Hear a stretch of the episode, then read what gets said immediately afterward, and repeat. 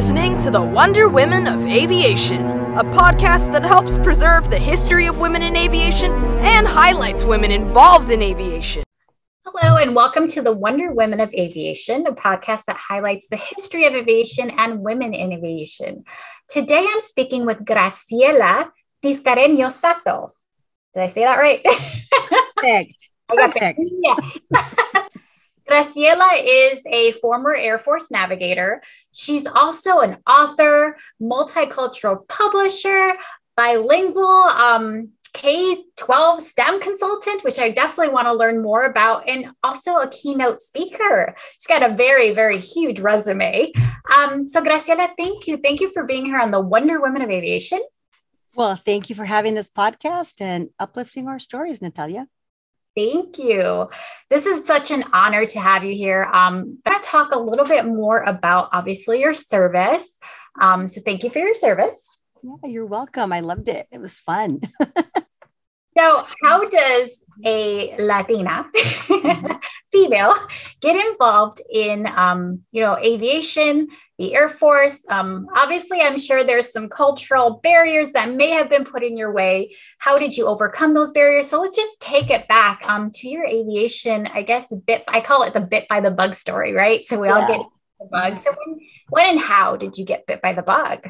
Oh, this, this one's a little bit weird. This is a weird story. I know the pretty unusual stories that I'm sure you hear when you ask that question. But if I could share for one minute, I want to show you a photo to, to answer that question.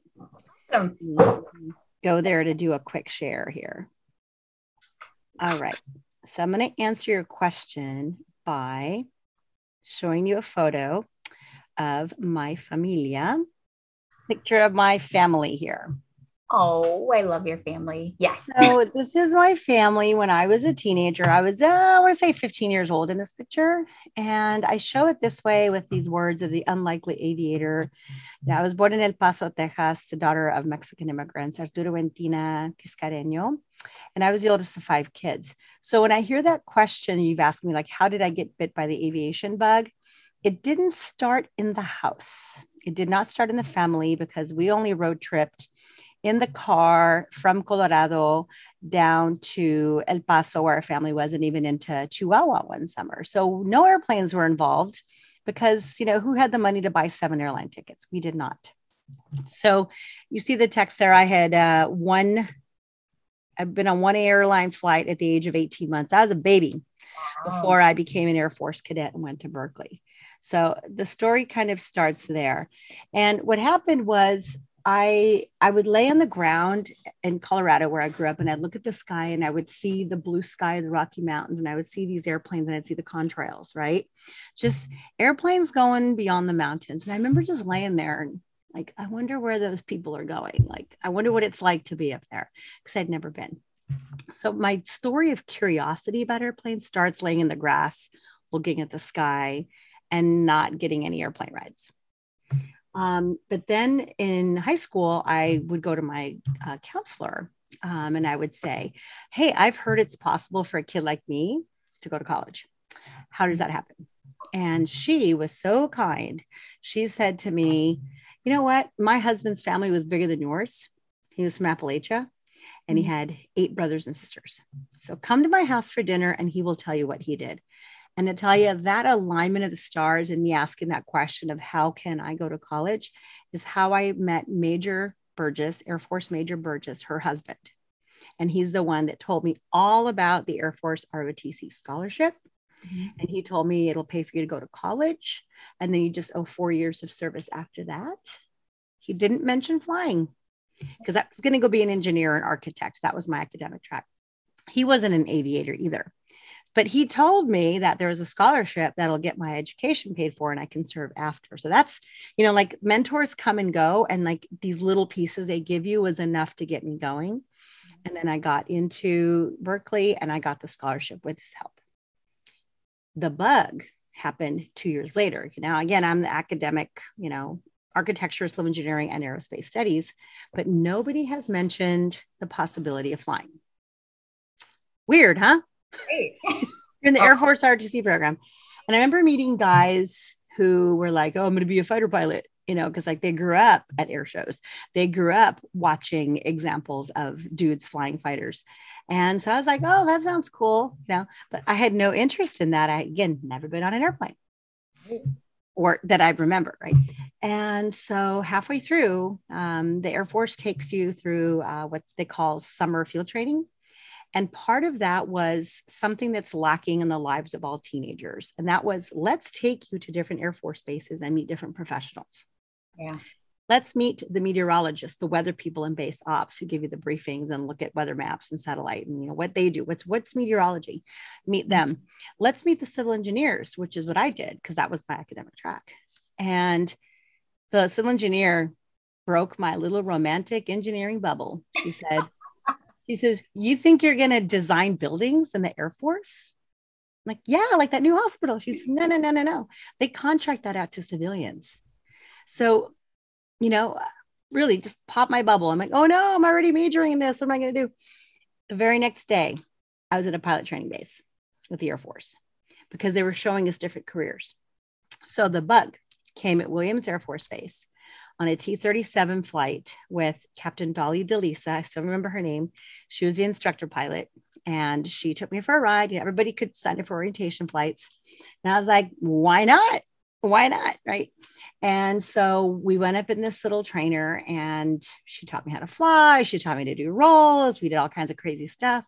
And I thought it was just amazing, like a roller coaster. Yeah. But I just thought it was a joyride. Like, cool, cool that I got this ride. I was not thinking the entire time, wow, this is a thing I could do. Like I could actually go fly because I was on this other track. And so we land. And she says to me, You're the first person I brought up here today. Remember, it's Arizona in July who hasn't like barfed in the plane. Like you're the first one that hasn't thrown up. Accomplishment right? I mean, because it's really hot and it's over the desert. And so she said, these guys come up here and they think they're going to be fighter pilots, and you take them upside down and do a couple of loops and some barrel rolls, and they're not okay. But I was just like loving it. So she's like, tell the staff you want to fly. Go back, tell the staff you want to fly. And I was like, uh, well, I'm studying architecture and engineering and blah, blah, blah. She's like, that's your academic track. This is the Air Force. Tell them you want to go fly. And that was it. Like it was just like, you mean I could actually go do this? What? And so she told me, and you know, just the way the process works is you put your name in a board process, and then they choose pilots, navigators, WISOs, different uh, specialties. And I got selected to go to undergraduate navigator training to be in a career airplane. So that's how it happened. It was kind of random, but kind of awesome because I didn't want to go fill potholes for generals, which is what the civil engineering lieutenant told me I'd be doing. So she rescued me from something that I would have hated. and instead, I got to go to to uh, undergraduate navigator training after graduation, and then pick my airplane, and I'll tell you about that later, and um, go fly for almost a decade.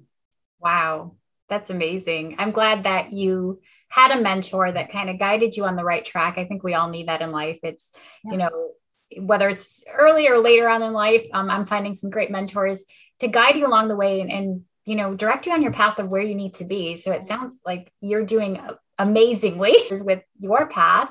Um, I want to learn more about what is a navigator, what mm-hmm. that entails, because for civilians we don't we don't know any of that, and, and that's what I want to talk about. Like learn more about what women's roles and what women can do in general in the Air Force. So yeah specifically? So I didn't know what it was. Again, you know, when I talk about this whole story, Natalia, I always say, you know, aviation found me. Like literally, I wasn't looking for it. I was on this other path, but like the mentors and the advice and orientation flights, you know, they were put in my path. The key is to say, yeah, the key, yeah, I'll go try that. I'll go take that orientation flight. Um, wow that that's um that's pretty heavy. So i was i found this out recently by communicating with the air force personnel center. I was the third latina ever to go through um, undergraduate navigator training. So women were not even allowed to train as pilots and navigators in the air force until 1977 mm-hmm. even though women had flown every airplane in world war ii the women air service pilots that whole part of history that is not known to people that They flew the bombers, they flew the fighters, they flew everything. Those 1,100 women yeah. that we know as the WASPs. Um, but then 33 years went by after the war, where the military continued to deny women the opportunity to go formally be trained. Yeah. Okay. And I say it that way because it was very intentional, right? But 1977, finally, the pressure from all sides came and they opened up the doors so that um, pilot training and nav training both opened up. So, what is navigator training? Navigator training, I'll quote my husband professional backseat driver. Okay. okay. You are the professional backseat driver. And the KC 135, you're also the mathematician. Okay. Um, so you can be a navigator and a fighter, but then they call you weapon systems officer because you're doing navigation, but you're also running the weapon systems while the pilot flies. So it's a team aircraft, uh, splitting the duties. Um, you know, the in the KC 135, let me show you. I have an illustration here. KC 135 has a crew of four. So we represent here in the book the aircraft commander, the co-pilot, the navigator, the boom operator. Mm-hmm. And then this is the crew chief who basically is responsible for all the systems on the plane. Okay. So the navigator uh, is responsible for the flying gas station arriving exactly over the air refueling control point, which is a specific latitude and longitude, mm-hmm. at exactly the right time with very synchronized watches between all of us on the crew and the bombers, fighters, Air Force One, the Thunderbirds, whoever we're going to refuel that day. We all hack our clocks to exactly the right time. You know, we call in, so it's exact, you know, micro micro minute, microsecond kind of timing. Um, and then the the nav's job is to do the math for coming opposite direction, or maybe we're just driving at the same time, to get the ground speed exactly right, so that you are over the control point three miles in front of your receiver. So that's the math. Like if we're doing this and you're calling bank angles and turns, uh, but it's all about that micro, especially when you're in a war zone, especially okay. when you're in a tactical area and you can't be making little navigational errors and be a couple miles off because then you're in Iraq, right? Or Iran instead of Iraq. So that's what the navigator does. So it's base 60 math at 420 miles an hour to affect rendezvous um, in the KC 135. In different airplanes, they have different roles, but that was my role. Okay. So that obviously takes a lot of math and focus. Um, mm-hmm. is that something that you were strong in, or is one of your strengths?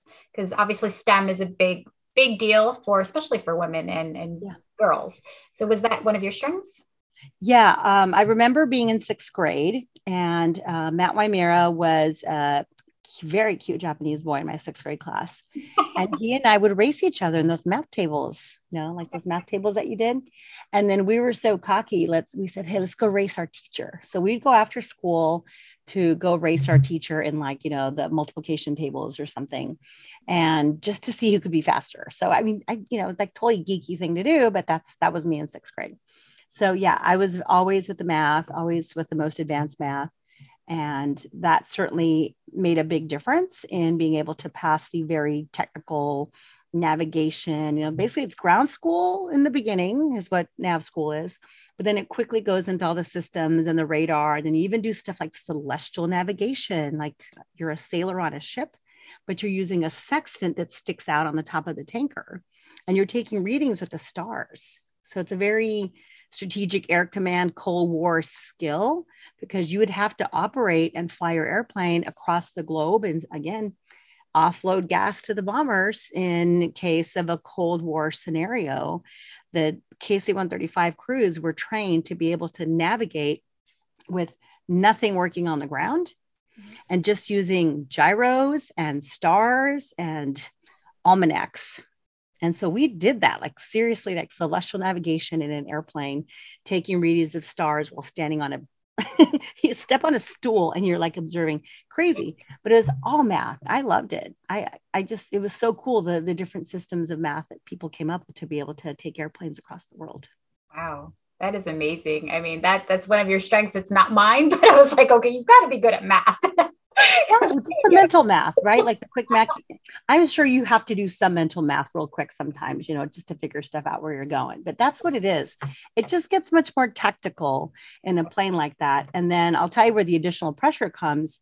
Um, is that many times you deploy and you fly in a tactical environment, not just by yourself, but with a one, two, three, four, five, six ship. So you're the lead nav in a six ship or a 12 ship. You know, we've done 12 ships. And the lead navigator in the front of the of the whole entire group is setting the pace for everybody to arrive where they need to be. Okay. And you're, you know, uh, 500 feet up, a mile in trail. And okay. so you're basically you're you're navigating and doing the timing for the entire package. So yeah, math. well, you know that's interesting. And I guess uh, take me through the um I don't know if they're called missions or tours. Um, take me through that process because it's kind of interesting. I, am sure at the time there weren't many females, and I'm sure it's getting better uh, with diversity, equity, inclusion, and more women are joining. But being in your role, like you obviously have to have a team that you know knows you, trusts you. Um, but just walk me through that that process. Did you ever feel like you had to fight a little harder, or do uh, were you accepted? You know, I I really was, and I'm going to share another photo with you real quick um, because this photo says everything, and uh, school kids always react to it. Um, okay. So let me bring it up real quick. Yep. This is my graduating class the day we all got our wings. Okay. And the class began with 32, mm-hmm. and I was the only woman. Yeah, I, I believe I believe here there's 23 graduates, 23 or 24, I forgot. Um, because there is a 20 to 25% washout rate in UPT and UNT of people that don't make it because it is so grueling for 11 months. Uh, when you do get your wings and you get to this part, um, yeah, that's what it looked like. But what I like to show, I should like to show this at schools and say, so what do you notice, right? And it's so funny, like girls, you're the only girl. They'll immediately say it. The boys come up and they go, everyone's got really cool uniforms. like, like the like the boys don't see it that I'm there. Like it doesn't matter, right? But the girls immediately go, "Oh, you're the only one." It, it's hilarious to me because that's what we see.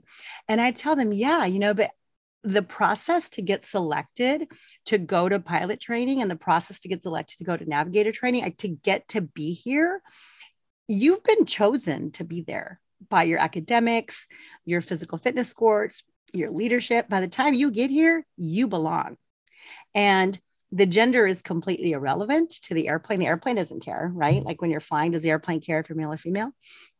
Yeah. So the the challenge, the challenge I believe is for the woman or you know my friend sean williams over here the only african american uh, student in the class the challenge on us as the only ones there are to not psych yourself out.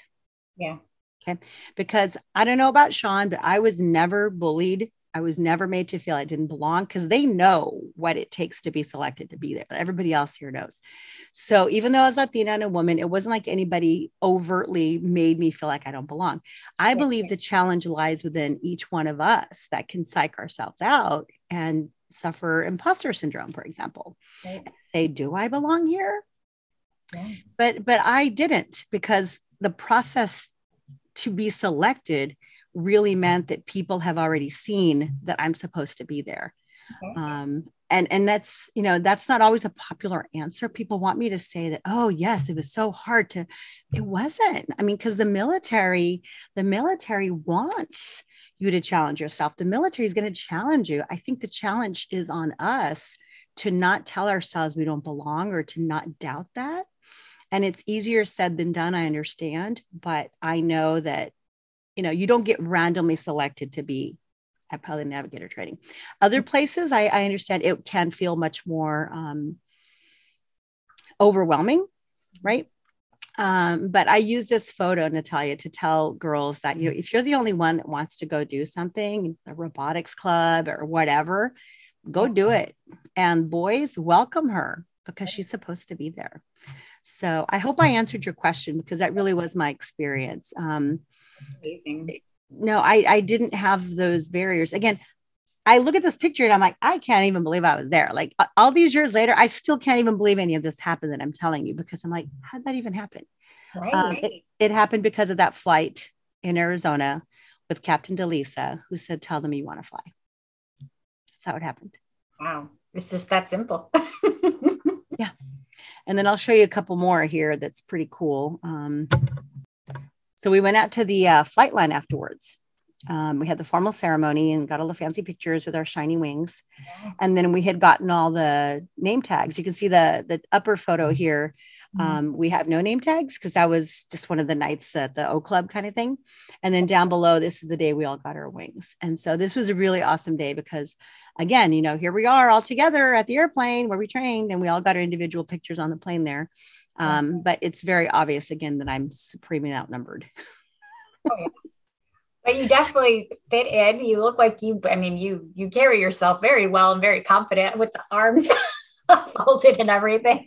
You're rocking it yeah, it was just it was just the guys. It was the people we're training with. It was your fellow lieutenants. It was everybody trying to get through the class and you know get through the check ride, right? And and survive to the next block of academics. And uh and yeah, and it helped that I was very confident. It helped that I was confident with the math. It helped that, hey, can you help me out with this homework? Sure, come on over.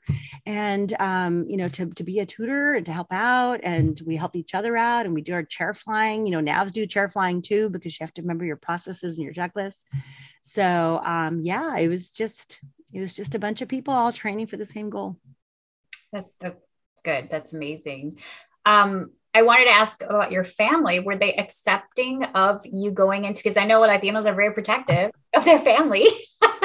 when you tell your your parents, okay, I'm going into you know ROTC school, I'm going into the Air Force, like were they you know accepting or did they be like, okay, no, mija?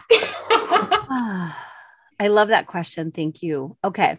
So I have this picture up to show you that ultimately, ultimately they were super supportive. They were always there. Um, I'm gonna just talk to my, my father died a year ago. So I see these pictures now and they're like so important to me that they were always there, right? Okay, so I grew up in Colorado, and when I asked my counselor how I could go to school, and I got that advice about the scholarship, um, I already had my eye on Berkeley, which is 1,100 miles away from my town in Colorado. The biggest employer in my town in Colorado was the meat packing plant, otherwise known as Slaughterhouse. Okay. So it was very much an immigrant refugee community of low skilled workers. My my papi was actually a sastre. He was a tailor working in the mall, working on people's clothes. So he had a more professional kind of job, right? But still, the prospects in that town were no, I was not going to bag groceries until I was 50. So I was going to get out. And they didn't want me to leave because I was the oldest. Again, culturally, you don't move out of the house until you get married, all those things. And I was like, no, we're not in Mexico. You know, I'm an athlete, I'm a musician, and I've got places to go and things to do. So they were kind of in shock about my ambition but my best friends in high school all had college educated parents. So I say that because I think it's so important that we look around for examples of people who are different than us versus that we always want to stay same same same right? And i'm not talking about assimilation. I'm talking about improvement. I'm talking about educational attainment right? And so my friends parents all had college degrees. I was like well you know, they go on vacation to Germany and Hawaii, and we're still going in the carro to El Paso every day. so I was like, I want to have more places to visit. I want to have money to travel. I want to travel. And I think that for me was the fundamental driver that I had this aspiration to see more of the world than just I 25 between Colorado and El Paso. That's that was it. So I think it comes from there, right? And so it was always uh, uh how we say in Spanish, the choque with my mom because she wanted me home after school to help out with the housework and the four younger siblings. And I'm like, I've got volleyball practice and I got a football game tonight. So that was me. And so I was early, probably ninth grade. I was already labeled as rebelde. I was very much a rebelde. I was a rebel against what the programming was supposed to be. And it was very, I'm like, well, as long as you're going to label me, I'm going, I'm all in, right? I'm going to rebel completely. I'll play the role. so, so it was i think that was the hardest thing honestly like the obstacles were from within the culture within the family. When i uh, applied to berkeley and i applied to get the scholarship um i don't think my mom really hoped it would happen. My papi was like well you know if you need to go do that and you know i'll support you. And my mom was like oh what's que va a decir los vecinos right what, what are the neighbors going to say if you move away? Right? I'm like i don't care who, who are the neighbors right so mm-hmm. when i got the letters accepted to Berkeley and the ROTC scholarship. I got them on the same day in February of my senior year. And I remember being at the mailbox, opening the mail, and I'm like, oh my God, I got into my first choice school and I got the scholarship. I remember my mom crying. Yeah. And it wasn't because she was happy. Right. She couldn't believe that I was actually finding a way to leave. And I remember the neighbors. ¿De veras vas a dejar a tu mamá? Yeah. So it wasn't just, you know, your, your question. I, I love this question, but it wasn't just my parents who were resisting the idea. It was the entire neighborhood. Like, you're really going to leave your mom? Right. And so I think that's why I do this work now is like, I want more girls and boys. Cause you know, we're, we've got, do you know, we have our Latinas graduating three to one right now from college.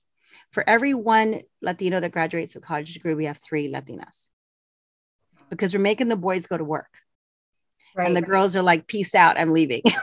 so, so more of the girls are figuring this out, right? But so now I'm advocating that we stop turning our boys into revenue streams and let them also become the scholars that they're supposed to be.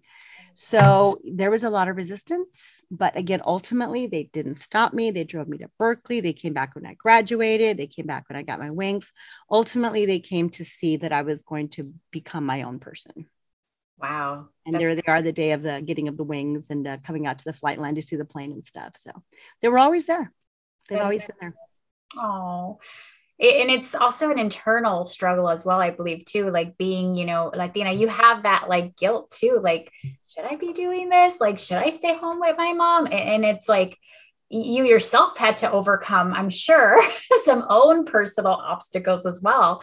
So it's just that strength. Um, which I think you already answered this, but what motivated you to pursue that direction or that career?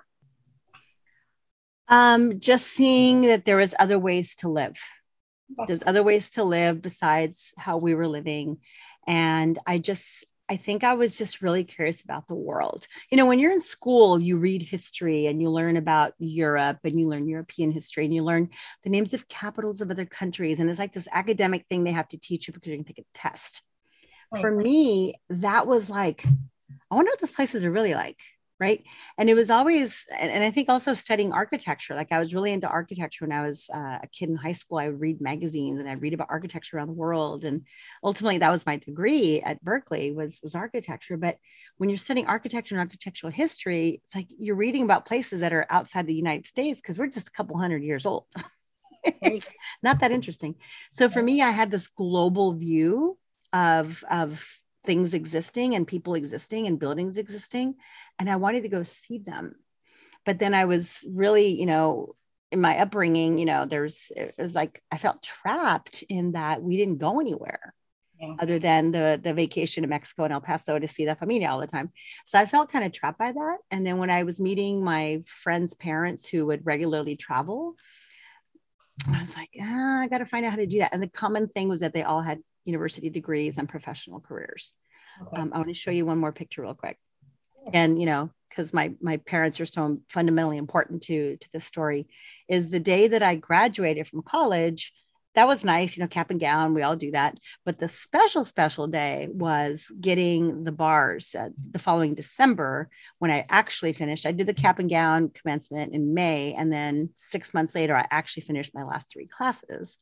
And then they came back again. so they came for the graduation. Six months later, they came back again. And they each pinned a second lieutenant bar on my shoulder the day I became an officer and this day was very very important to me because you know for immigrant parents to turn your little girl into a military officer that was unforgettable for all of us. And i think this is still my favorite picture with my parents. Yeah you could tell they're so proud. Yeah i loved it. And it's this is also atop the campanile in berkeley. Okay. Um, so i got some special permission to do the ceremony there because i was a tour guide Mm-hmm. And you, everybody wants to get married up there. And they're like, no, can't close it for you to get married. Right. Uh, I'm like, it's going to be a 15 minute ceremony. I'm going to raise my right hand. You know, that uh, next to my mom and dad is the colonel and the captain and the people who are the ROTC staff. Mm-hmm. Um, and so we just did this quick ceremony. They put the flag there. I raised my hand, took the oath, and then they pinned. And then we took some pictures and then we left for the reception. But I love this photo. This yeah. is a really special photo. Ch- change things a little bit into actually active duty. yes. So um, you flew, I'm sure, over many different continents, various countries, um, different missions. was there ever a moment when you first started like take me back to that feeling of okay you did it you graduated you're you're here you're in a kc 135 you're you have this responsibility like you know was there ever a moment that you were just kind of outside of yourself and be like holy cow what am i doing or were you always i think all the time I was all the time like that. You know, I'm one of these people who really lives in the moment and kind of has a beginner's mind about things. And um, I'm going to share another picture with you. So, uh, one of the first places I got to go was England, and that was on the way to Saudi Arabia. And I went to England a lot. And that first crew was not this crew. This happened the second time around. But, you know, one of the things that was most amazing to me is whenever I showed up on the schedule, and there just happened to be three other women on the schedule. And this is one of those days because, you know, we had in the in the SAC days before I got there, uh, they had what's called hard crews. So you always flew with the same people. Okay. And then you did alert duty and with the same people. That wasn't what I experienced. By then, the you know the Cold War ended, and so now we're more mobility command, and so the schedule is more fluid. So mm-hmm. showed up to fly, and there's Diane, and then Lila DeStefani and Christy Kilmer, who ends up being one of the booms in the book, uh, the character, and then me. So we would just go fly these missions together. Um, and and then yeah, it was always like they're paying us to do this. This is really like this is like we, we get paid to do this and to travel. And then we land and then we go, you know, out to dinner and stuff. Like, really, we get to do this. And then um, you know, I like to show that picture, but then really most of the crews were not like that. Most of the crews were more like this one. Okay. And this is in Turkey. We took this picture in Turkey. And you know, the very first deployment that I that I did, I actually ended up writing about it for a blog a couple years ago. Um, you know, to answer your question, like how I felt about it. Uh, and uh, no, yeah, it wasn't this crew; it's a different crew. But that first crew I deployed with, oh my gosh, um, I remember we flew to England and then it was like a nine hour flight after you know the mission briefing and the loading the plane and all that stuff. So you you land and it's 8 30 in the morning. You've already been awake for 12 hours. Um, and so then you have to try to stay awake because you don't want to too off on your circadian rhythm. So they're all telling me okay now we have to stay awake. I'm like are you kidding? You know i'm a, I'm a second lieutenant. I'm like i don't know. And but at the same time i was just in awe that i'm running around the united kingdom and i'm in the countryside where the base is and we're going to these little pubs with these nice little beers.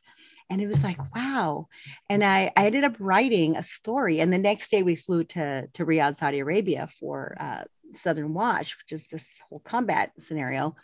But i remember the blog post that i wrote was the story about my first deployment mm-hmm. and how I called my parents from the air base in England to say, yeah, yeah, llegamos, está en Inglaterra, you know, and, um, and they knew I was going to Saudi Arabia and they knew that, you know, there was still, you know, combat and conflict.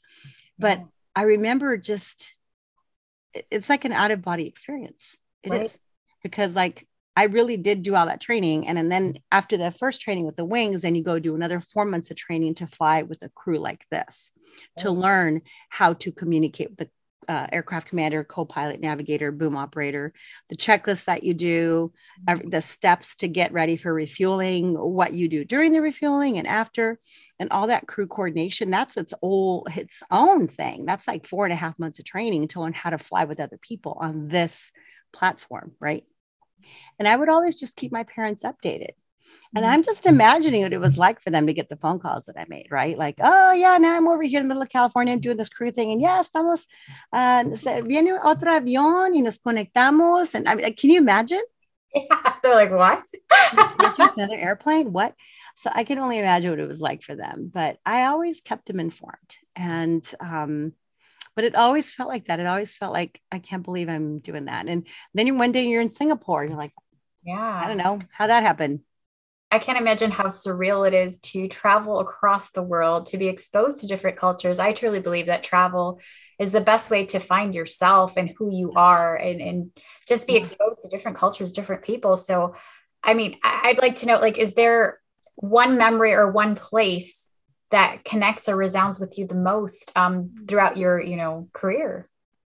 Absolutely one place. Okay. That place is Suda Bay, uh, on that Greek island of Crete. I want to go to Greece. I know it's like Greece is really cool. I've been to Athens and other places, but Crete was special because Crete is this long, skinny island, and you can drive from one side to the other side with not too much problem, but you'll go up the mountains and then down. So it's literally like going into well, it's like you're crossing a mountain to get to the other side, which is a beach. So you leave the beach, you go over the mountain, and there's a beach on the other side too. So it's really unusual territory. And then there was a, a naval base, and that's where we flew out of. And we were there as part of Operation Restore Hope, um, supporting the humanitarian airlift in and out of Somalia. Okay. And so what would happen is uh, airplanes would leave Germany you know, maxed out payload with all the equipment and people they're going to take into Somalia. Mm-hmm. And then they would land and have just enough fuel to take off again to come back up to the gas station that we had pretty much just in the Mediterranean. And then they would come right up with, you know, literally empty and then come and gas up and go back to Germany and then just repeat. but our experience as the the tanker crew, we'd be like, okay, we're gonna go take off, and we'd you know go fly an hour, and then offload a whole bunch of gas, and then come back. And then we had a lot of time to just explore the island. And what made it special was, you know, the ancient ruins. Remember my degree, architecture? Okay. So what's the what's the connection between architecture degree and aviation? I'm like, well, there wasn't really supposed to be one. It was like, here's the academics and here's the the career. But the airplane took me to see the world's great architecture. That that's what it did. And I'll tell you a little flying story. Um, here's a patch that I, I, love to show kids. Let me let me bring it in. Okay. So it says Operation Restore Hope. Yes. And you see the goat. What's he wearing? Is he wearing? Oh, is it head here? The ear? no, it's not Dave Clark, but it might as well be, right? Yeah, I was gonna say the, the goat has a headset. yeah, the headset. Yeah. Why does the goat have a headset? Um, I love telling this story, and there's actually um, I'm showing you the patch first, and I'll show you this right here. In in the Buenas noches, Capitan Mama, yeah. the first book, we actually have that same patch. See? Oh wow! And I have it in there in the context that, um, you know, he says, I miss you when you go away. And then, you know, they're having a conversation. He says, when I come home from each trip, I have a new patch. Yeah. It's from Suda Bay, Naval Bay, and the Greek island of Crete. So when you ask me what a favorite place, I'm like, I, I, the one I put in the book is my favorite for a reason. So, oh. so this patch, this is um, very rural island, right? It's wow. there's a couple of big cities, but not too big. But the Suda Bay is uh, on a rocky cliff edge, and all around people are farming and they have their livestock. Yeah. So it was not at all uncommon to come into land. And um, as you're approaching, you're like, oh no, not again. Yeah. And you just see the goats all over the runway. And so when you're, you know, still a couple miles away, you hear the tower, you know, count two, four, go around, goats on the runway. Again. runway. You don't hear that. It's that way. I mean, they just, you know, there's grass and they're letting them eat. Yeah. Okay. So then they bring the trucks out and they go beep, beep, beep, and they're honking their horns trying to get the goats off the runway. So this patch became um, a creative crew member who said, Too bad we can't just give headsets to the goats so that we can tell them and get the hell off the runway. Move after. Well, you can. so so it just became the silly patch you know like you just you, you look at what's the iconic thing that we're going to design for our deployment patch? And this, this was it. So this is very special to me. And um yeah but that was crazy but it was just you know all the time go around goats on the runway. Okay. Wow. That's a visual can see it right now. Well, but it wasn't like two goats. It was like, you know, like 80. So flock or whatever they're called. well, now I have the visual of the book and the goats and the patch. So let's let's go and talk about um, Buenas noches, Capitan Mama. Mm-hmm. Um, I read a little bit about how you know your son inspired the story. Mm-hmm. Um, tell us a little bit more about the, you know, I guess the writing process, the story process. Like, what was your main goal when you wrote the book? Well, I think the main goal came exactly from the moment of inspiration. And that was wow, it was like right now, like this time of year, it was the night before Veterans Day. And I was putting on my flight suit and shining my boots because the preschool teacher had said, if anybody has, uh, you know, any military uniforms, if any of your dads were in the military, she said, you know, bring something, you know, talk about being a veteran um, to these three and four year olds. And she didn't know I was a veteran because I wasn't running around saying I was a veteran. I mean, I, I just didn't do that. Um, and so, but I thought, well, I'm going to go in my uniform because I think moms need to be seen too, right? And so I was putting the flight suit on the night before and just getting it ready. And my son came by with his pajamas, and I said to my husband, he grabbed the camera because he hasn't seen me in this before. And I'm just curious to see what he's going to say. And that conversation that happened that night, the first thing he did, he went right for the patches and he started pulling them off. Mm-hmm. And he liked the sound they made and all of that. And then he said, I said, Well, you know, it's time for you to go to bed. And tomorrow I will go to your school he says, and tomorrow I'll pull them off again. So he was all into the patches. And then I said, you know, good night. And he leaves the room and he turns and he says, I love you, Captain Mama. Because he'd asked me about the rank. It was captain when I got out. And so my flight suit has captain. And when he said Captain Mama, I went, hmm. wait a minute. it's just one of those moments, Natalia, where you just realize he just invented a character. Yeah. This Captain Mama and he's learning what she does through the patches because as he pulled him off and you know i answered questions about it that became that became the story. Good night captain mama. And it's a bedtime story where he's asking you know questions about what everything is. Here's one of my favorite illustrations right here.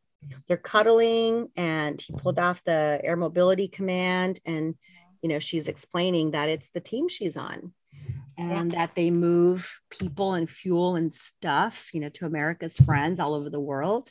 So it's like simple childlike language to explain the service of a mom and you know why she does it. Right. So that's that was the goal is just you know, but I stayed up until like after that first um, night that he called me Captain Mama. Instead of going to sleep and being ready for the morning, I stayed up until 4 30 in the morning because like my brain was on fire yeah. I wanted to know do women veterans even write books for kids? Mm-hmm. I found one. Hmm. do women veterans write books? Yeah, they write memoirs, right? Which is awesome. If they write, they write memoirs. But I found one children's book. And then the big question Has anybody ever written a book in English and Spanish about a mom flying a plane or wearing military uniforms? Mm-hmm. And that's where I got the big zero, nothing, you know. Yeah because I have a lot of bilingual books in my house. It's I'm kind of an addict of bilingual books. But oh. um, you know, the girl's always in the kitchen making tamales or tortillas with her abuela or her mama because that's what's been published. Right. And I thought, no, it's time, it's time to show a different side of what Latinas do, what moms do, what women do. And that is the inspiration and that is the mission is to show the representation that especially now during veterans day you know like Remember the picture of my graduating class? Yeah. Okay, that's that's who people think veterans are. And then like if we don't make up noise and show up and go, yeah, and we're also veterans, you know, Latinas moms and women are veterans too. That's the big message. And yeah, I wanted to talk about the aviation because the airplane's really cool. It's a crazy airplane. And then the second book actually takes place at the airplane. Okay. Captain Mama surprised La Sorpresa de Capitan Mama. So now little Marco is in second grade and they take a field trip and his sisters come along too. And everything is on the plane. It starts out with the bus pulling up and they're all getting off the bus to go to the plane. Uh-huh. And then we meet the entire crew, and then each crew member talks about what they do in the plane. Uh, we talked about the emergency procedure with the handle just in case the landing gear doesn't come down you know and so we really take a tour of the plane and my favorite part is we introduce a whole bunch of aviation technology or uh, aviation vocabulary mm-hmm. in English and Espanol. So you can learn to say landing gear. You can also say tren de aterrizaje, which I love to say. That is a, a long-winded word. I need to read it. We have full glossary and glossario in the book so that kids can learn these actual airplane words. So amazing. I, I love the fact that you're incorporating the bilingual aspect and just in general, the story itself. Like, not a lot of people, like myself, know, you know, what a KC 135 is or, you know, what exactly a navigator does. So I don't know if you incorporate those elements in the second book. I read the first one, yeah. but just the basics of, you know, what what a person does what a someone in the you know air force does like is it's just a whole different world. And i have a friend of mine who's actually a boom operator. Um i'm going to interview her. Yeah. Okay do you know how to say boom operator in espanol? No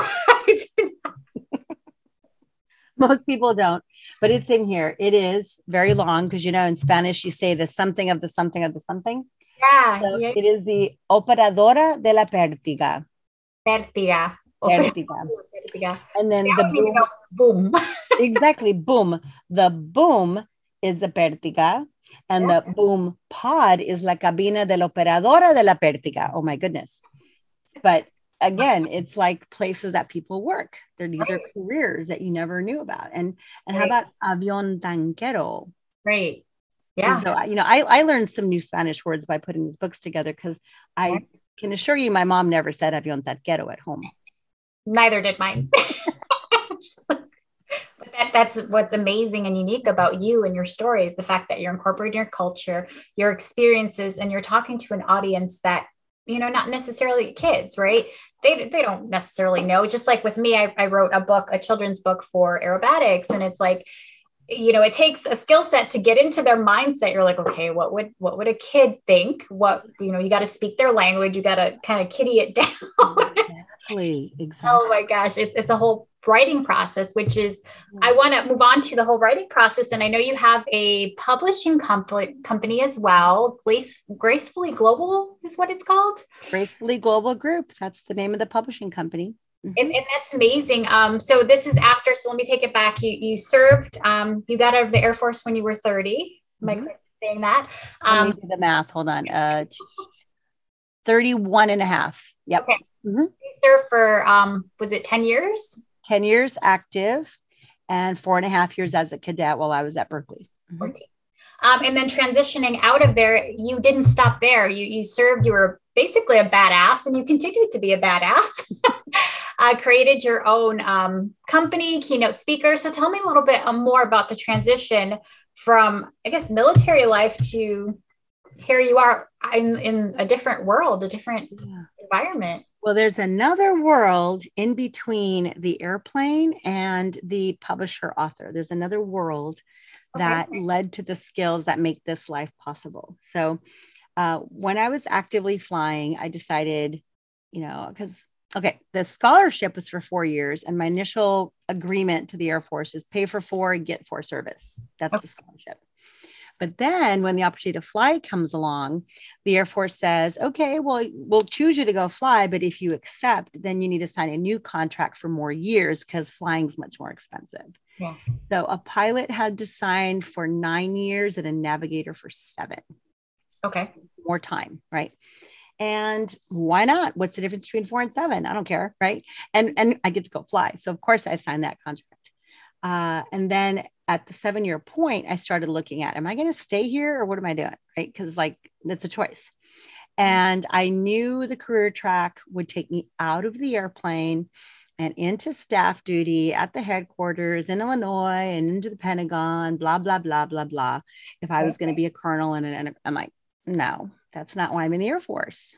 Yeah. I didn't have aspirations to be a colonel or a general. I love the flying, and the rest is just going to be staff work. If I'm going to be doing that, I might as well go to the private sector. Right. So I made a conscious choice to get out. But I did it after finishing my master's degree, paid for not by the Air Force, because that would cost me more time, paid for by the American Association of University Women. I want to do a shout out to AAUW because a lot of women need to, like, they don't know that AAUW pays for career development grants, graduate studies, so much money for women's education. And so many women from our community don't know about it. So AAUW paid for about 90% of my master's degree so that I could be positioned for the next chapter of my life. The obvious thing to do would have been to seek a job as a contracting officer or something, and you know, a military AV or a civilian and military aviation manufacturing, right? Like Boeing. That would have been the obvious thing to do. But I'm like, why do I want to do the same thing just in a different place? Right. Like if you're going to make a change, like do something really different. Right. And some people stay in aviation, but I made a conscious choice to go into business and to go into global marketing. And that was my degree. It was an international MBA. Let's call it that international MBA. Mm-hmm. Now, why did I do that? Well, remember how I grew up? I didn't go anywhere. Yeah. now I've been everywhere. I've been to 27 countries. And so now I know that I want to keep working globally. That was like a number one thing for me is I have to find a job where in a career where I can keep traveling and working globally. So I was hired by a German company who would outsource marketing to Silicon Valley. So my master's degree made it possible for me to do a radical transition from the airplane to a global marketing management job for a technology company. And you're asking yourself, how the heck did you ever get interviewed for that? You have no experience, right? Um, basically, what I was able to do is, you know, when someone's looking to see if they want to interview me and they're like, not sure because I haven't been in the industry, like, what do you think I've been learning for 10 years in the Air Force? Systems technology, systems technology.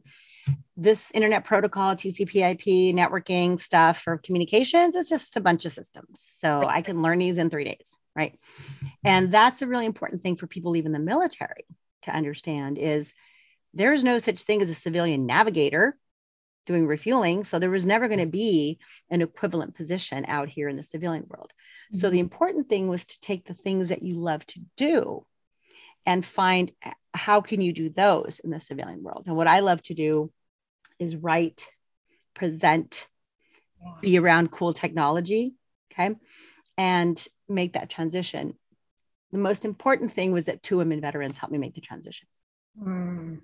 um, with their networks because I literally knew nothing about the business world. Like I'm 31 years old and I've never done a professional interview at a company. I had teenage jobs at the mall. but you know, I haven't had to really interview with resumes and dressing up. I haven't ever had to do that. Right. So that was pretty crazy. So then I did that. I was hired as a global marketing manager for a German company, Siemens. And mm-hmm. then what did I do there? I learned to do marketing end to end, marketing messages, marketing plans, executing go to marketing plans, like actually launching products, talking mm-hmm. to the press, talking to the media, briefing executives, briefing analysts. Um, creating the collateral for you know how are you going to communicate about the product why it's special so, do you see how all of that was fundamental to then becoming a business owner? Yeah. And what I chose to do initially was continuing to do marketing for companies, you know, the writing and the publishing and the copywriting and the messaging. But very quickly, I remembered that when I first started flying for the Air Force, I bought a book called Writing for Children. Mm. Like way back when I had no kids and way back when I first started, I knew that this life was. Thanks for listening. If you enjoyed this episode and, and know, you'd something. like to help support the podcast, I didn't know please share it with others I knew or post about it on social kids. media. Isn't that weird? Yeah, that's pretty weird. but so that's that's what it was. It was um, the company I wanted to form was a marketing company, and then later um, I published a first book called Latinnovating: Green American Jobs and Latinos Creating Them mm-hmm. in storytelling from our community to showcase positive contributions of Latinos in the USA. My mm-hmm. publisher in San Francisco said to me, You know what needs to happen before we publish this book? I said, What? She goes, I'm going to be your producer and you're going to be the publisher. I'm going to teach you how to set up a publishing company because this is your baby and you're going to market this forever because this is your idea. And I know you have another book coming. Wow. So you need to know how to be a publisher. So again, the mentor in your life shows up yeah. I just thought I'd hired her to publish this book, but she's teaching me how to become a publisher. God bless her, Caterina Rando. And so, yeah, so then just like that, she taught me how to set up a publishing company to add to Gracefully Global Group that I'd created to do marketing. But it's always been that global focus. The name, you know, like the name. It's also play on my name, you know, Grace.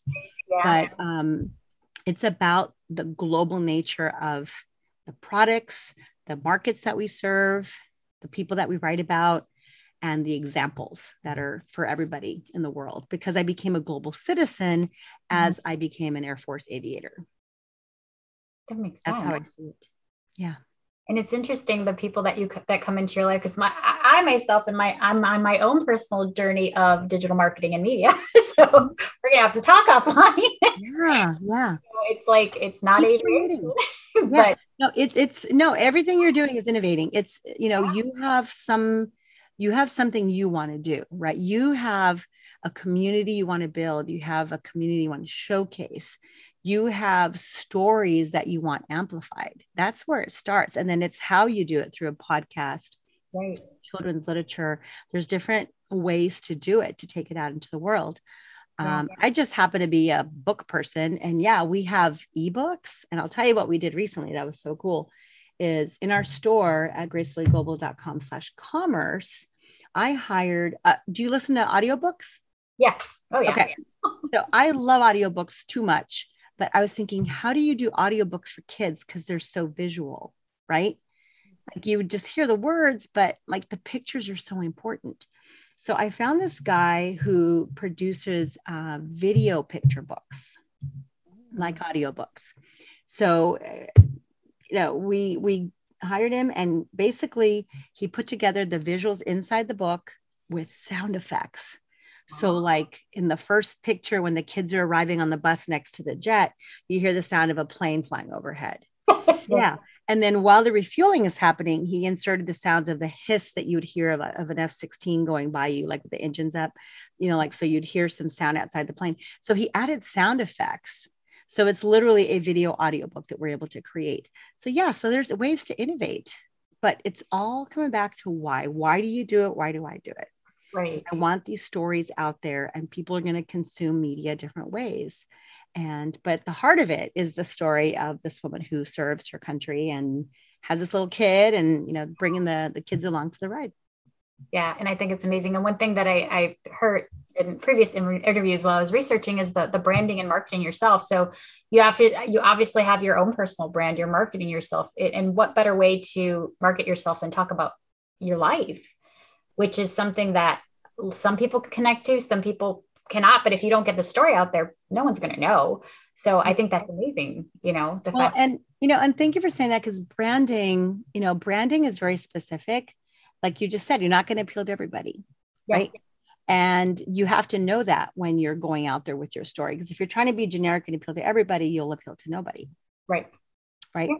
And so that goes back to the advice I got when I was getting out of the military. When the women that were mentoring me were like, You've got to stop. They're like reeling me back in. I'm like, Oh, I can do this. I can do this. And they're like, You can do anything, but you don't know anything about what exists out here. So you got to stop. You got to stop and self assess and say, What do you care about? Right. I know you can do spreadsheets. Do you love to do spreadsheets? No. so if you just do a skills assessment of what you can do, then you're missing the self-assessment of what makes you happy to do. What what do you love to do? Right. What are those functional things that you just can't wait to get up and do every morning? Like what is that, right?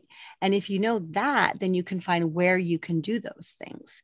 And then once you know that, then you can now have an aspiration.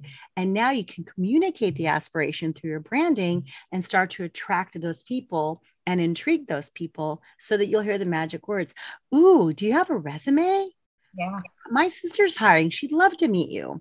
Yeah. But if you don't know your aspiration and you don't know how to articulate it so that people are interested and intrigued, mm-hmm. then a whole lot of nothing happens. And so I decided that I wanted to take that marketing skill set mm-hmm. and create a process for transitioning military people coming out and veterans in subsequent career transitions, because there's always one, to teach the process that I invented for us to be able to become epic storytellers of our own value. So it's just basically the intersectionality of everything that I do. It's the it's the veteran, it's the aviator, the process person. You know, we're we're checklist people, right? So yes. like the checklist is so important to me. Why? Because the checklist preserves your brain for the stuff that matters. like oh. don't make me think about the, you know, the the the stuff that's automated, right? Just give me the checklist. I don't forget anything.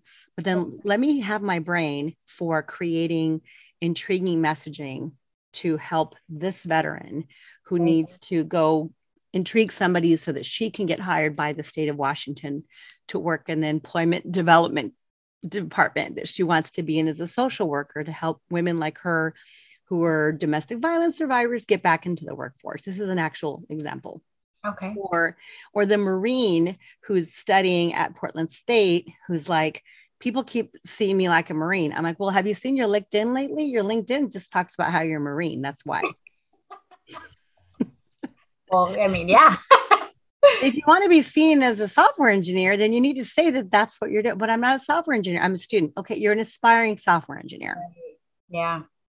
Aspiring software engineer with the discipline of a Marine. Right. Okay.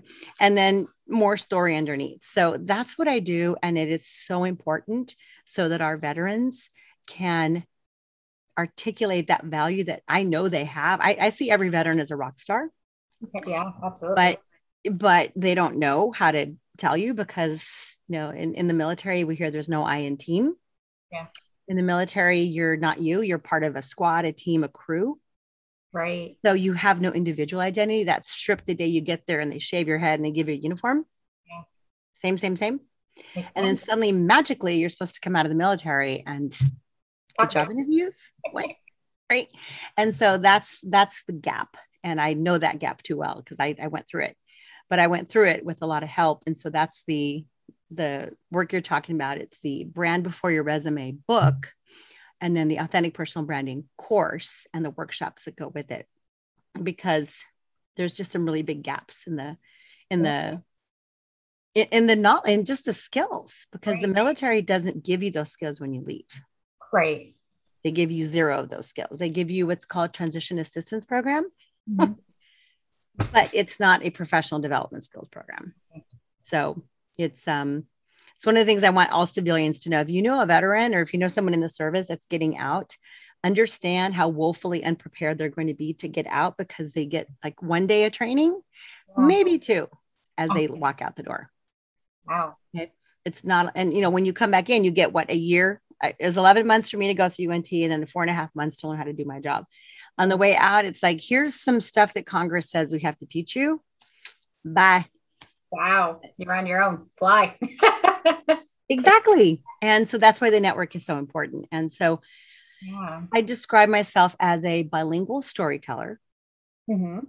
You know, through children's books, a bilingual storyteller, helping my fellow veterans become epic storytellers of their own value. So I am the storyteller and then I create storytellers because I don't want my fellow veterans to be despondent and mm-hmm. despairing because they can't get job interviews because right. then they think there's something wrong with them right. versus the monster gap of skills and it's about the branding and the aspiration um, to be able to articulate so that's why i do both some people are like that's so weird that you do both things I'm like why is it weird wow. i'm just bringing my whole entire authentic identity and experience that i am to serve the communities that i love i mean i don't think it's weird is it weird no, it's not weird. It, it's something that I can relate to too. And I'm not a veteran. Um, you know, it, it's that branding. I just started doing it just recently and things are like coming my way. And I'm like, you know what? I'm just going to be myself. I'm just going to market myself and what I'm capable of, all the talents that I have and so many ideas. And I'm just, I just have to like focus because I'm like,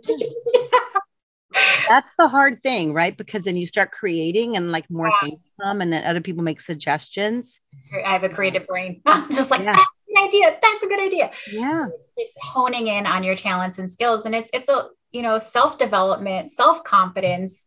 Um, these are things that you know i think women in general not all women but i think certain latino women i think we could be better at that. We could do better at that. Um, it, just because it's the culture it's how we raise we're raised to be you know submissive and, and all that stuff. But for me personally it, it wasn't until yeah. I was like i'm just gonna do it and i don't care so that that's where my podcast came into play. I'm like, you know what? I don't fit in this community, but I'm going to be so loud that you can't ignore me. Right. No, I, I love that you did that. And, you know, how about if I ask you a question? Can you tell me like how you discovered aviation or like, you know, who first took you to an airport or, you know, where did that bug moment happen for you? I'm really curious to know. So, um, my mother actually works for um, an airline, but more so she's ground. She does a ticketing agent. but I grew up just traveling. Like my mom was kind of the spur of the moment type of person. Like she'd be like, okay, I have my brother, my older brother. And, you know, in the middle of the night, she we'd hear some ruckus in the kitchen and my parents are talking and she's like, okay, kids, get up, pack. We're going to Hawaii or we're going to Italy. oh, like, mom. Wow. Don't we have school tomorrow? I mean, my mom, and bless her, she's still with me, but um, she's just very, very spontaneous. Doesn't plan a thing, which can be. I love it. yeah, yeah, chaos. You know, it's chaos, and we live um we live by O'Hare Airport in Chicago. Yeah, under one of the major runways. So growing up, literally, and still to this day, you can stand. You know, on the street and then look up and you can see the N number of the aircrafts. So, I love it. I love it. So yeah, and it's just so you were around airplanes. You were exposed to them in one way or another. I think that's super cool. That is super yeah. cool. So it, it, wasn't until recently with the whole air shows, and my husband is a you know air show pilot. Yeah. But that's when I was like, okay, I've been in aviation. I you know I'm I was I worked in airport operations. I worked out on the airfield. I now I work for a major airline. So and in the air shows, I'm like, I want to talk about my journey. I want to share stories of strong, powerful women um, and share it with the world. Like it's not just being a pilot, a flight attendant. You know, there's so many different aspects of aviation. I'm interviewing next week, so it's like awesome. So no, yeah, and that's the thing. It's like it's such a big word that means so many things. And there's always going to be some careers that get more of the limelight than others. Yeah. But I just think that the possibilities you know of all the different places you could go and then you know then the fact that you get to travel so you know as a ticketing agent you could just spontaneously go to hawaii with your kids. Well more people need to know that because then that would be a way that they could work for an airline and get to travel without having to be a pilot which is what they're thinking they have to do. Right. There's just so many different careers and i think it's great that you have that big picture view and i certainly appreciate that you're including the military aviation part because I don't know how many more women you want to interview with military aviation, but if you want to talk to helicopter pilots and people, you know, women who've done that, I can set you up because we literally we do everything now. Yeah, and I'd, I'd like to learn more about their stories because it not only helps me grow, but it helps other people that are listening. Like, okay, I didn't know that. Like recently, one of my friends, um, her daughter went into um, the military and she wants to fly like Black Hawk helicopters. I'm like, oh my gosh, like yeah, she's Latina. She's yeah you know, there's so much um, out there that I think we we need to tell the world about. So yeah, there's a Latina helicopter pilot. I want to say it's Blackhawks, but it might be Apaches. I remember her first name is Marisol. I'm just thinking about her name. I don't know her last name. I something with a C. Marisol Chala, something like that. Marisol, last name C. But Latina helicopter pilot might be Blackhawks, but it might be Apaches. So oh. yeah, we're out there. And then my friend Olivia Chavez uh, flew Chinook helicopters. Okay. Um, but she did that after eight years of being enlisted uh, corps in the Marine Corps. Yeah. So she first went in the Marines after high school for eight years and then got out, went to college, became an officer, an Army officer, changed services, and then went to flight school. Wow. So incredible stories. Yeah. Like, how did that happen? Yeah, Mentors.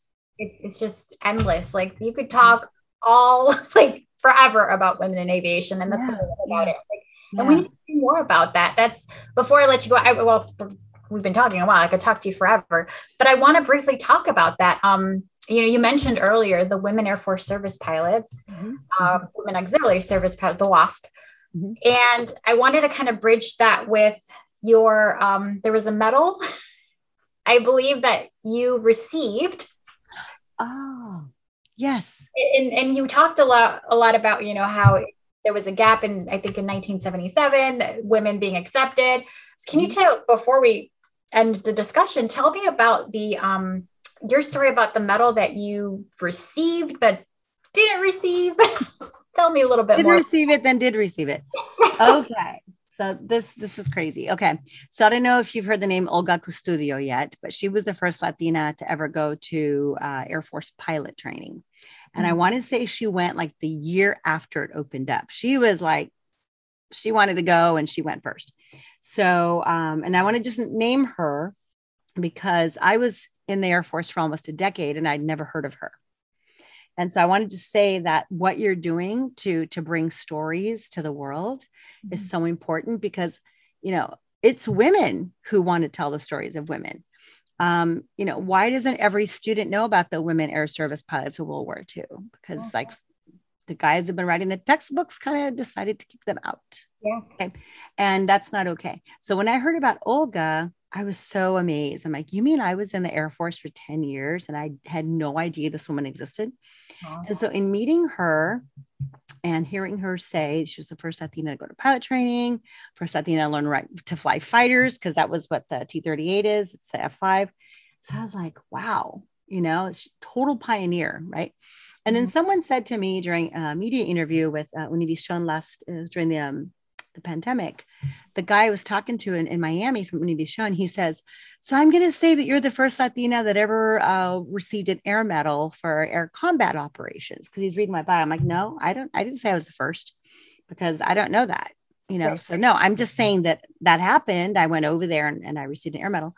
But he goes, Well, I, I shouldn't say that. I'm like, no, don't say that. Because, you know, so, but then after that interview, Natalia, I was like, wait a minute. Let me tell you the story. And then I will tell you that I did confirm, in fact, that I am the first Latina that has received an air medal for air combat operations uh, and the first Latina aviator in the Air Force. Okay. So I'm not, I don't know about the Navy or anybody else. I'm talking about the Air Force. Yeah. Um, so here's what happened. Um, I went, I got my training, got my wings, did my training with the crew, got to my first base. More more training chem gear you know because you know you never know if someone's going to throw chemicals at you guys when you're deployed. So all the crazy stuff you have to do to deploy. Lots of vaccines you know to get ready to go malaria the whole thing. Finally i'm ready to deploy. And i told you that i went through uh, the uk and then straight to riyadh saudi arabia. The operation was operation southern watch and it was right after the gulf war when Saddam Hussein was using his aircraft to basically kill his own people. Mm. So we set up no fly zones over northern Iraq and southern Iraq. And we set up our combat air patrol and our gas stations, and our fighters would come up. And anytime a, a MiG took off, they would chase it away. The MiG would take off and come after the tanker. So we were the target. Okay. So we got Russian MiGs coming at us, and then we have to retrograde and get out of there. So these are all O1 sorties, which is combat sorties, because the enemy was engaging. this is my first deployment. I'm there as a first lieutenant going, wow, it's kind of exciting. Yeah. Right. Like this is my first time I've ever been anywhere. And it's like, it's like, a, I mean, like when I tell you it's out of body experience, it really was. So we were one of, we were the third crew in out of four that arrived. So we were flying one, two, three sorties a day. We would take off full of gas, go up to the racetrack where we were refueling. The combat air patrol would come up, they'd get their gas. We'd stay there until bingo fuel and go back, mm-hmm. get some food, fill up with gas, take off again. And there was four crews. It was insane. So very quickly we hit the threshold of, I want to say 25 or 30 sorties for the air medal, where the colonel could recommend the crew for meritorious service during combat air operations. So, of the four crews, you know, four crews, four people in the plane, so mm-hmm. 16 people, I was the only woman that was over there. Mm-hmm. Never dawned on me that that even mattered until he put the packages in for the air medal. Mm-hmm. And three packages came back with four air medals each. And our package came back saying this crew cannot receive an air medal because there's a female on the crew. Mm. This is after we'd flown 37 sorties. And we're still flying every day, but they're getting their air medals. My crew of three dudes and me is getting a letter saying that they can't have an air medal because right. I'm on the crew. Mm-mm. So the whole crew isn't getting an air medal. It's not like they're getting it. I'm not like the whole crew. And why is that? Well, because I think the Pentagon didn't want to admit that women were needed in these operations. So I like, wow, what am I supposed to think? You guys trained me, you sent me over here. doing the job. I'm, do I go fly today or do I just like, I'm not supposed to be here? Right. So of course we kept flying and like, whatever. So the colonel says, I'm going to appeal this. This is ridiculous. Yeah. So he sent the package back and um, I think, God, it was like another six months. And yeah. we had already gone back to our base in Washington state when suddenly and quietly one day the air medals arrived at the commander's office with the letter that here's your medal. So they gave it to us, but without the pomp and circumstance and the newspapers that were surrounding them over there. So yeah, I got my air medal on my very first deployment. And um, I really didn't understand that it was a big deal. Like I, I understand now, like in the pecking order of medals, how how prestigious that is. Like the only way you get a higher flying medal is if I guess you crash behind enemy lines, right? You get like the Distinguished Flying Cross or something. Yeah. But it's it's a pretty big deal. And so all these years went by, and then that interview I was telling you about with the guy in Miami who wanted to say I was the first Latina, I said, please don't say that. Um, but I was curious, so I went ahead and asked the Air Force Personnel Center and the official record keepers yeah. um, to tell me, you know, who were the first. I think I said, who were the first three women that Latinas that went to uh, UNT? Right? And I only asked because I'd met Olga, right? And it came back that I was the third woman, the third Latina ever to go through UNT. So again, early days. And then the second question I asked was, okay, if there was only three of us and there had been one pilot who was Olga, mm-hmm. and she wasn't deploying, she was at a pilot training base training other pilots then really how many of us have there been that ever got air medals because we deployed into hostile territory? So that was the question i asked you know who are the latinas that have received air medals for air combat? And he says we can confirm that the first latina to receive an air medal for air combat operations is lieutenant Graciela Tiscareño-Sato. Wow. I'm like oh i didn't know. But why would i even ask right? Like when you're doing the work you're doing the work. Right. it's only later when someone says I'm going to say that you were, then you go, you better not. And then you go find out that, wow, I actually was. Wow. And, and I find that so bizarre because it never enters your mind. Just like Olga says, I didn't know I was the first pilot that was a Latina. I was just so happy to be in pilot training, right? It's yeah. not a thing that you know because the Air Force certainly is not making a big deal out of it. It's just a person in training, right? It's only later when you look back that you realize that it was special that is very special and it's an accomplishment. I mean, I I can't imagine everything that you went through um, during your service, and and now even you're still just inspiring others. That that's an amazing journey and story. Well, I you know I recognize that it has been an extraordinary life of unusual experiences. I mean, just even saying it makes me laugh. Like I don't know. Like um, I was at a school on Friday in El Paso, the middle school, and I had I think 15 students at the the the woman just the counselor was like can you just talk to my students for a few minutes? So she just put us all in a conference room for 15 minutes? Like the student leadership of the school sixth and seventh graders. And i kind of gave them a little rundown. I didn't know i was going to do this. I had no visuals. I had nothing. It was just like me. And i went to talk to her and she puts me in this room with these kids. And this this young girl latina she says she raises her hand. She goes I just want to know when you were my age, did you have any idea that you were going to grow up to be a military aviator, a marketing professional, a publisher, and an author and a speaker? Did you know you're going to do mm-hmm. any of those things? And I said, Nope, I knew none of it. And then I saw her go like this. I saw her go, Whew, good. like because I don't have any idea what I want to do, is what she was saying. And yet all these things are possible. That's what I told her. I said, you don't have to know a specific thing you want to do. I mean, I know adults keep asking you what you want to be when you grow up, which is a silly question because I haven't grown up yet. Um, but you know, it's not about that. I said the most important thing for you to do is stay curious, keep learning, and put yourself in a university environment where things can come your way that's what you need to be doing and thinking about first because the rest of life will be revealed to you as you move through life and meet new people like your husband at aerobatics right? Like you just meet people like like the pilot who took me up for a t37 ride who said yeah this is a thing you can do. I'm like oh okay cool. Right uh, you just life keeps unfolding. So you do not have to know what you want to do or even have an idea. You just have to be curious and pick your first academic curiosity and put yourself in a university environment and then go to some guest lectures, do some summer programs, do a semester abroad. Just kind of let life come at you because that's how I've lived. None of this was planned. Right. Yeah. Right. It just wasn't And that gives teenagers, you see the relief because they're all stressed out about like who they're going to be, what they're going to do. I'm like, I don't know, man. I didn't know if I talked to 15 year old me and you told her what her life was going to become, she would laugh at you. Like, are you kidding? That sounds like a crazy life, you know?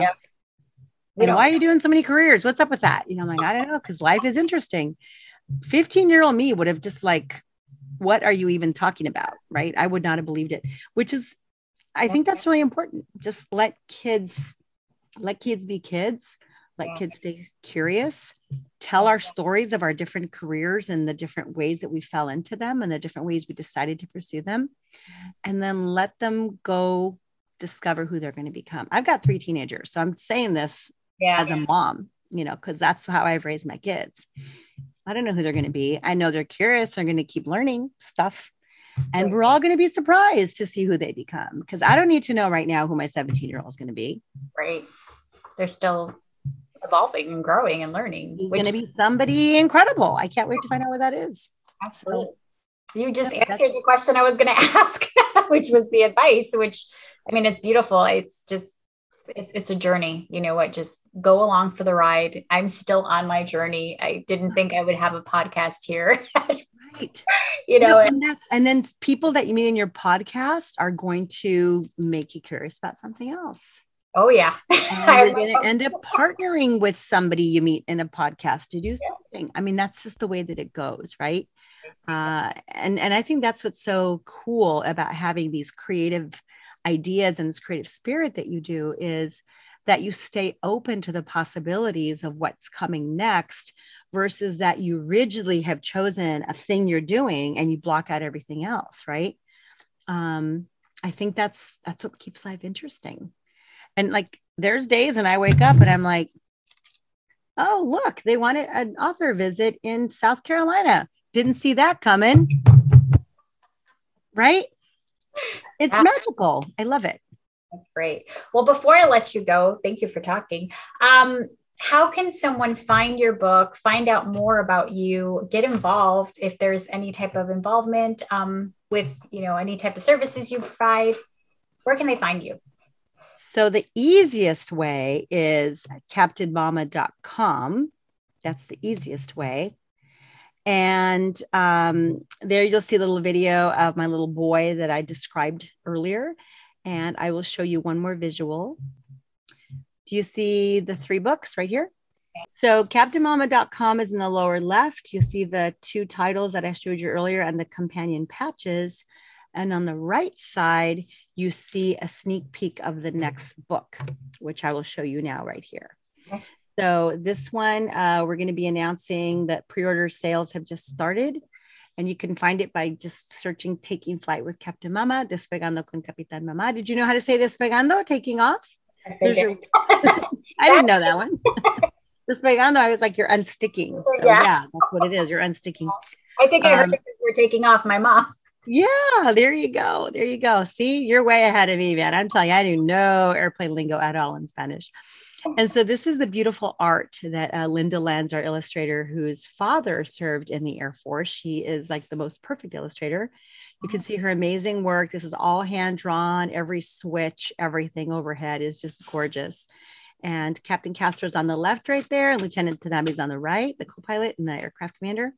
And then little Marco is going to get the jump seat for the takeoff which is really important since now kids can't be in the, you know, the airplane flight decks anymore. Like, you know, back in the day when they could go and watch the pilots during the flight. So I think it's important to bring kids along for the ride. So, yeah. And um, all the books are available at uh, gracefullyglobal.com slash commerce. That's the actual store that has all the books, all the patches, all the teacher packs, and then the brand before your resume book that's for the transitioning military people. So everything's there at gracefullyglobal.com slash commerce.